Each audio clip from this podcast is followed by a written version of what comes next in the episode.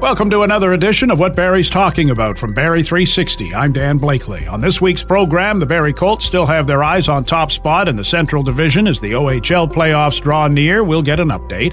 We talk with funny lady Vanessa Smythe, who's bringing her one-woman show to Talk Is Free Theatre in April. And we hear often about the many organizations helping troubled youth, women and children in crisis and the homeless, not so much about those helping adults with intellectual and developmental disabilities, but it's happening in Barrie and Simcoe County through Camphill Foundation Canada.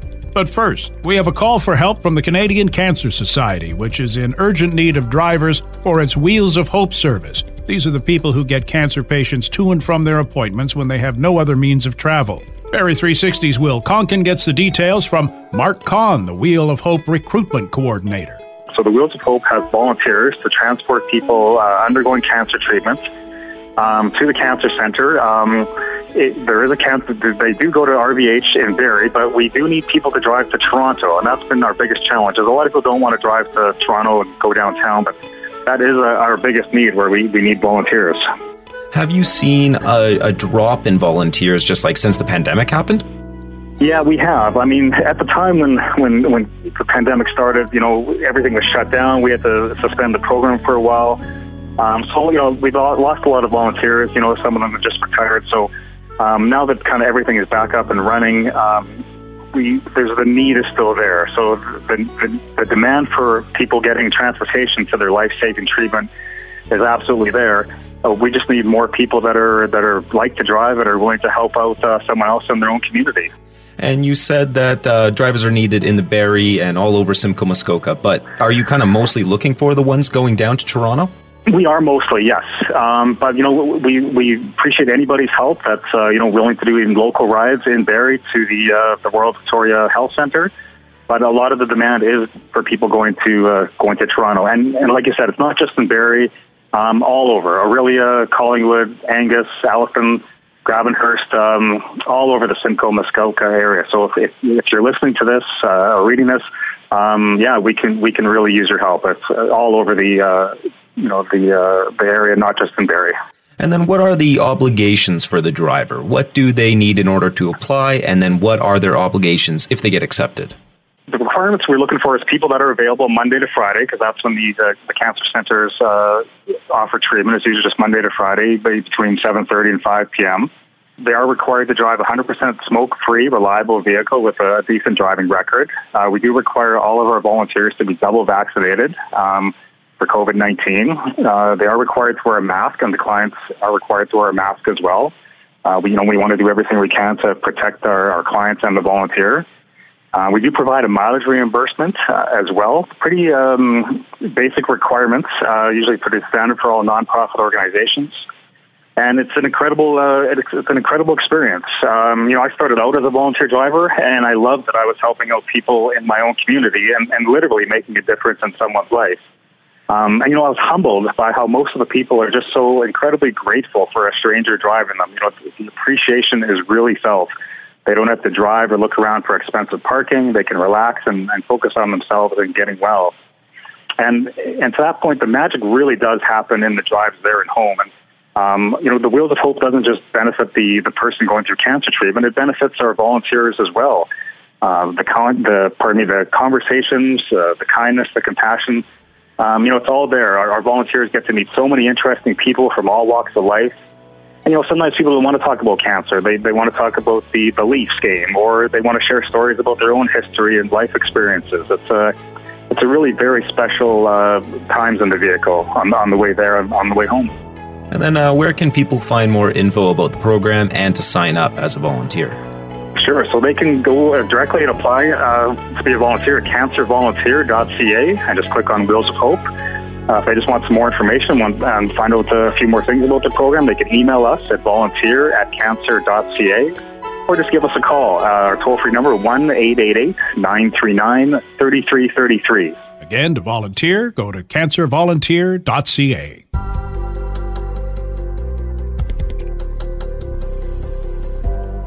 She's part stand-up comic, part poet, and once in a while she sings. And she's coming to Talk Is Free Theatre in April. Vanessa Smythe telling stories about everyday life and some of the curveballs it can throw at you. A busy lady, our MJ was able to track her down, nail her down for a few minutes to talk about the show and her career. How can you describe your show? I read here that it's a little bit of stand-up and a little bit of storytelling. So it's like a spoken word type thing. Like, what can people expect? Yeah, I mean, the artists that I think are my influences, I sort of pull from a few different places. I'm a big fan of Mike Birbiglia and how he combines storytelling and stand-up. I also draw a lot from live musicians like Huxley Workman, who contextualizes music with these kind of magical moments of connecting with an audience. And Ali Wong is also a big inspiration of mine because I'm going to be doing this show when I'm a little over 8 months pregnant.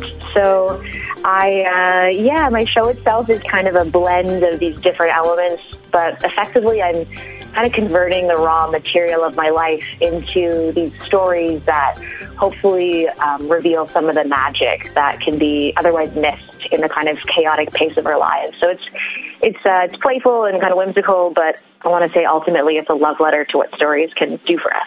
Is this your first time working with TIFT? No, TIFT, I'd say, is like probably the institution that has supported me the most as an actor and as a writer over the years. In September, they hosted the Giants in the Sky Festival, where artists took over different rooftops and public spaces, and we all gave like free sets and shows over a couple of weekends. I've been part of a few of their stage productions. Yeah, I shared an earlier version of this show in September and was really gratified when audiences seemed to really breathe it in. So it's just made me excited to share it for a few more evenings. That just goes to show how great, you know, like Talk Is Free Theatre is and other programs to really support, like, you know, artists within our province. And I mean, you've got a pretty good following, but, you know, even people that kind of getting their foot in the door in this industry too, it really helps them out. Absolutely. I mean, you know, when COVID first happened, I want to say that Talk Is Free Theatre has continued to be the most innovative when it comes to the ways that they find support and nourishment for the artists that they believe in, but also like finding ways to connect artists with the communities that they're connected to. So yeah, I find them very inspiring and very imaginative, and so it means a lot to me when they say, like, you know, when they give me an opportunity to kind of be part of that, because I like really stand by other principles. And for people who aren't really too familiar with some of your work, you've been in quite a few things. You've done a lot throughout your career. So I guess some of the highlights for you. Sure. I mean, the one that I guess maybe I'm most associated with, and that's also really special to me, is being part of the show The Expanse. I'm like a huge sci-fi geek, so it was very much a dream come true to be part of seasons 5 and 6. And to get to, like, dwell in space with some of my favorite fellow actors and writers. And it was pretty magical. I actually, when I first auditioned for that show, I was supposed to play a scientist who dies immediately. And then, thankfully, they saw something else in me, and so they invited me back, and I got to be part of the show for the last 2 years. Oh, awesome. Yeah, and then I was excited to be part of... the director, John Sobel. He's also, I'm a big sci-fi person, so I feel like those are always the projects I list first. But I just finished shooting a part in his film, Little Mouse, which comes out next year. So, yeah, kind of all over the place, to be honest. But those are a couple of the more commonly affiliated ones with me. And, you know, you said that you're going to be 8 months pregnant when you do this show. Yeah, and I guess there's not really any reservations about that, though, because, you know, you kind of play with it like you said Ali Wong did, right? And it really, I don't know, it's adorable and it really works. Oh, I mean, I'm a big fan of hers, and I'm in no way comparing myself to, like, her caliber, but I feel like something that really thrills me and gives me energy as a performer is when I can really be in the moment that I'm in. And so this feels like kind of a heightened state because every day is like a new symptom or a new feeling or a new current in me that I'm like navigating and negotiating. So I feel like it in some ways it makes me feel more like vulnerable, but at the same time I feel like when I do feel vulnerable, I want to find kind of the playfulness there and the like commonality with people who are there. So I'm curious, and I hope very candidly that like there's some doctors and OBs and doulas like in the audience in case I go into labor really early. But like, you know, accepting that is a possible fate, I just feel really excited to get to do this when my body's also unfolding that way. As always, tickets for Talk Is Free Theatre performances are free. You can latch onto them at tift.ca. What Barrie's Talking About is a weekly podcast featuring the best Barrie has to offer and more. We've covered a lot of ground since we started last summer. We've learned to make roasted red hot chili peppers, paradise by the oven light meatloaf, and Moody Blues Barrie muffins from the Sex, Drugs, and Pots and Pans cookbook, and how a Barrie police officer and an RVH mental health crisis worker are making a difference with their mobile crisis response team. You can get caught up and make it easy to keep up in the future by subscribing to What Barrie's Talking About through any podcast distributor. Still to come on What Barrie's Talking About, the Barrie Colts are on a roll and helping adults with intellectual and developmental disabilities help themselves. Now this. It's cool to care. It's a well-known fact blood transfusion saves lives. It's also a well-known fact that the world relies on voluntary unpaid donations to fill the need for blood. The need for blood never ends. Canadian Blood Services in Barrie is calling on you to help save a life. Please consider donating today. Appointments are mandatory and must be booked in advance. Book today at blood.ca, through the Give Blood app, or by calling 1-888-2-DONATE. Cool to Care is brought to you by the Peggy Hill team. Keeping it real all the way to sold. Reach out now at peggyhill.com. It's Cool to Care with 107.5 Cool FM. This is What Barrie's Talking About from Barrie 360. I'm Dan Blakely. The Barrie Colts have clinched a playoff spot, but still have an eye on top spot in the Central Division. Here again is our Will Konken with Colts broadcaster Gene Pereira. Gene, what were some key takeaways from the week? That was a big win against a good team in the Knights. Yeah, obviously London, one of the top teams in the Ontario Hockey League, having clinched the Midwest Division title for the fourth straight year. So obviously Barrie saw that as a pretty good test with one of the better teams coming in. And it was one of Barrie's more impressive performances on the season. They really kind of, you know, took control early on with a 2-0 lead. And then, you know, after that had control throughout the game. But I think, you know, from pretty much well start to finish, it was one of their better 60-minute efforts on the season against a very good London team. And, you know, it was a big win. Unfortunately, they were hoping that London had to make a trek through North Bay on Sunday.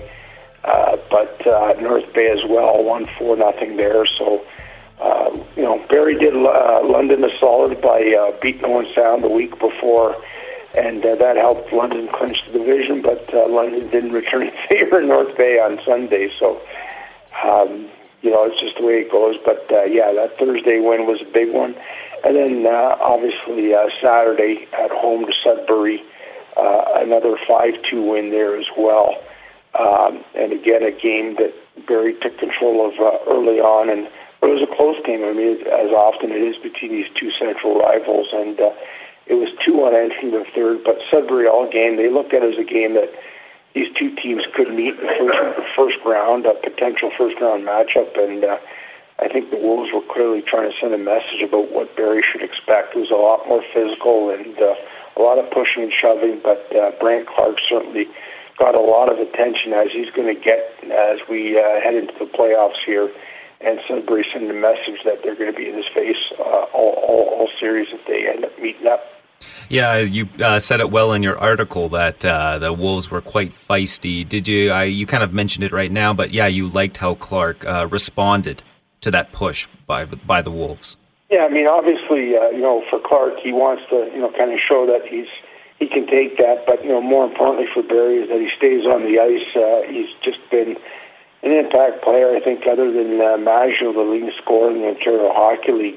If you take Brent Clark's numbers over a full season, he'd be second in league scoring this year, which is pretty impressive for a defenseman. And, obviously, his impact is when he's on the ice, and he logs a lot of minutes for Barrie back there. And for Sudbury, it's an advantage to try to get under his skin, try to get him off his game, be physical at every chance. And that includes, after the whistle as well, getting in his face, and that's what they did. And in an effort to try to get him off the ice, it worked a couple of times, but it's something that the Los Angeles Kings prospect is going to have to kind of turn a cheek to. Obviously, the importance of him is being on the ice for the club, and they need him to kind of stay away from that stuff. So now coming up for Barrie, they have another chance to bank some wins. We record this prior to their Wednesday game against the Steelheads, so hopefully they got the victory, but they play the Owen Sound Attack on Friday and the Niagara Ice Dogs on Saturday. Gene, what are you looking for from the team this coming week?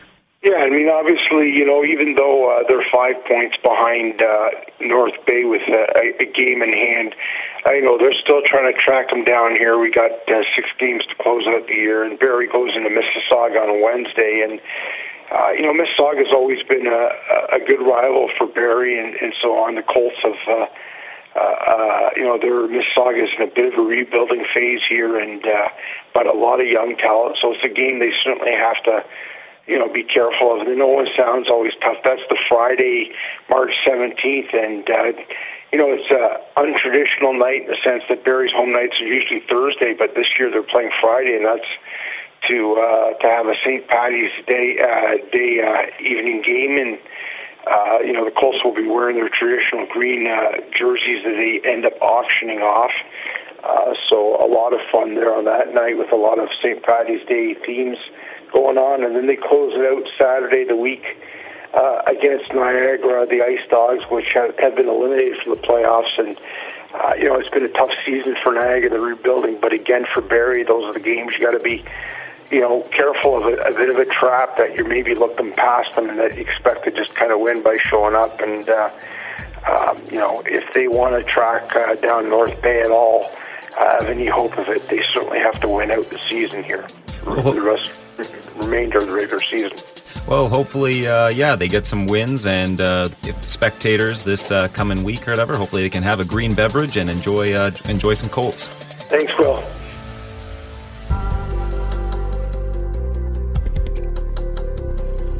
Some people make a big deal about how they help the community and help the world be a better place. Others do it quietly.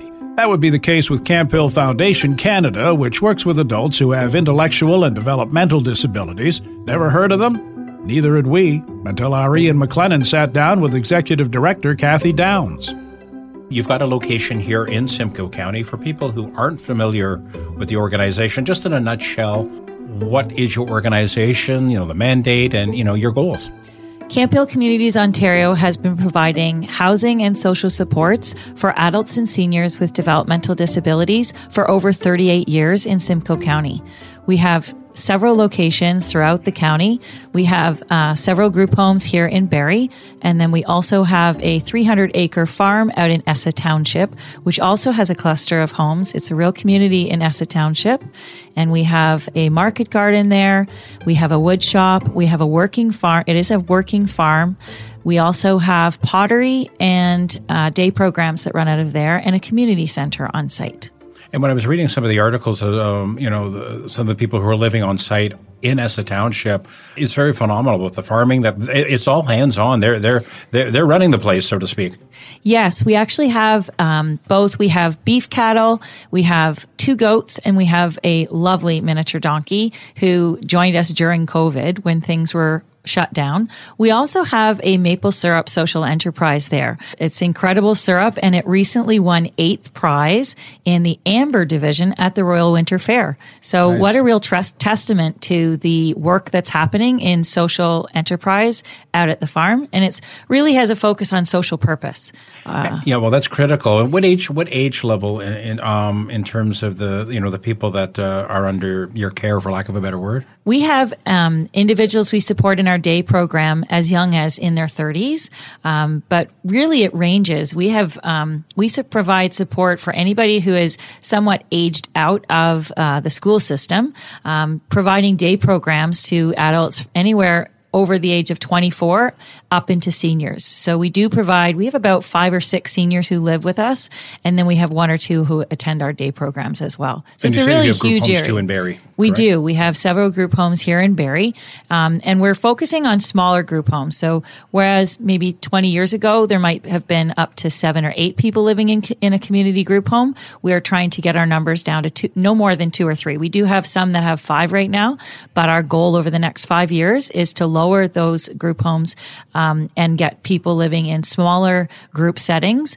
which is something we learned during COVID, that people, as they age, like to live with fewer people and like to have a choice of where they live. So that's something that Camphill takes very seriously, is the choices of how individuals we support would like to spend their day and where what kind of setting they'd like to live in, whether that be rural or urban. How are you funded? You mentioned the ministry. Are there other sources of funding that you get support from the public or require from the public? Yes, we rely heavily on community partnerships. We've just recently secured a partnership with the Barrie Construction Association, and we're really excited about that. That's to renovate one of our group homes, to create one of the first new beds we've had in 5 years. So there's a huge waiting list for group homes for individuals with developmental disabilities, and we'll be adding a new bed for the first time in 5 years, and that's because of the generosity of the donors and the donation of the Barrie Construction Association. There's never enough homes, and housing is expensive, and many individuals who require support are ending up in homes like long-term care that aren't appropriate for them, and they don't receive the social outlets that they might be receive. Regressive in terms of, it limits their ability and, very what they're capable of. Very much so. So a lot of these individuals end up living with their parents or relatives. They may be lucky enough to have a distant relative that takes them on if they've lost their parents. Because if you think about 23 years after you graduate high school, that puts someone in their mid-40s. I can't imagine living with my parents till my mid-40s. I've been out a lot longer than that. So we provide, Camphill provides day programming for those who are on a wait list and gives them the opportunity to kind of carve their own path and try out different things. We've been running business entrepreneurship programs, no different than other people. Through the past 2 years, we've had about 5 or 6 individuals we support start their own businesses through COVID. I saw one lady making, I think it was a purple cow. Or tell me a little about that, because I thought that's a great success story. Yes. So some of the individuals have gotten into, I think you're referring to Annette, who does a lot of felting. And these are Highland cows that she's felted. And she takes wool and she makes little cows out of them that mirror the cows that we have on the property. And they are adorable little creatures. And then we have another individual. Her name's Terry. And she does a lot of crocheting and knitting, and she has an Etsy shop and a storefront on Etsy. And she's really good and very talented. She likes to make different blankets, sweaters for individuals. She takes special orders. And then we have other individuals wanting to start their own landscape company. So they have hopes and dreams, and we're doing a great job. We have some incredible staff that help these individuals find what it is they'd like to do with their day-to-day lives. And we have the generous support of many donors, but there's never enough. So we have really good cost per dollar raised. A lot of our funds go straight to the programs. We are making change, and we're part of what's coming next. So it's exciting, but we have so far to go. If you'd like to help and want more information about the foundation and its work, log on to camphill.on.ca. And that's our program for this week. Thanks to Ian, MJ, and Will for their input, to Matt Ladder for tying it all together, and to you for listening. If you like what you've heard, please subscribe to What Barrie's Talking About. Rate it, review it. You can also keep up with What Barrie's Talking About on Facebook and Twitter at Barrie 360 and on our website, barrie360.com. I'm Dan Blakely. Hope you'll join us again next week.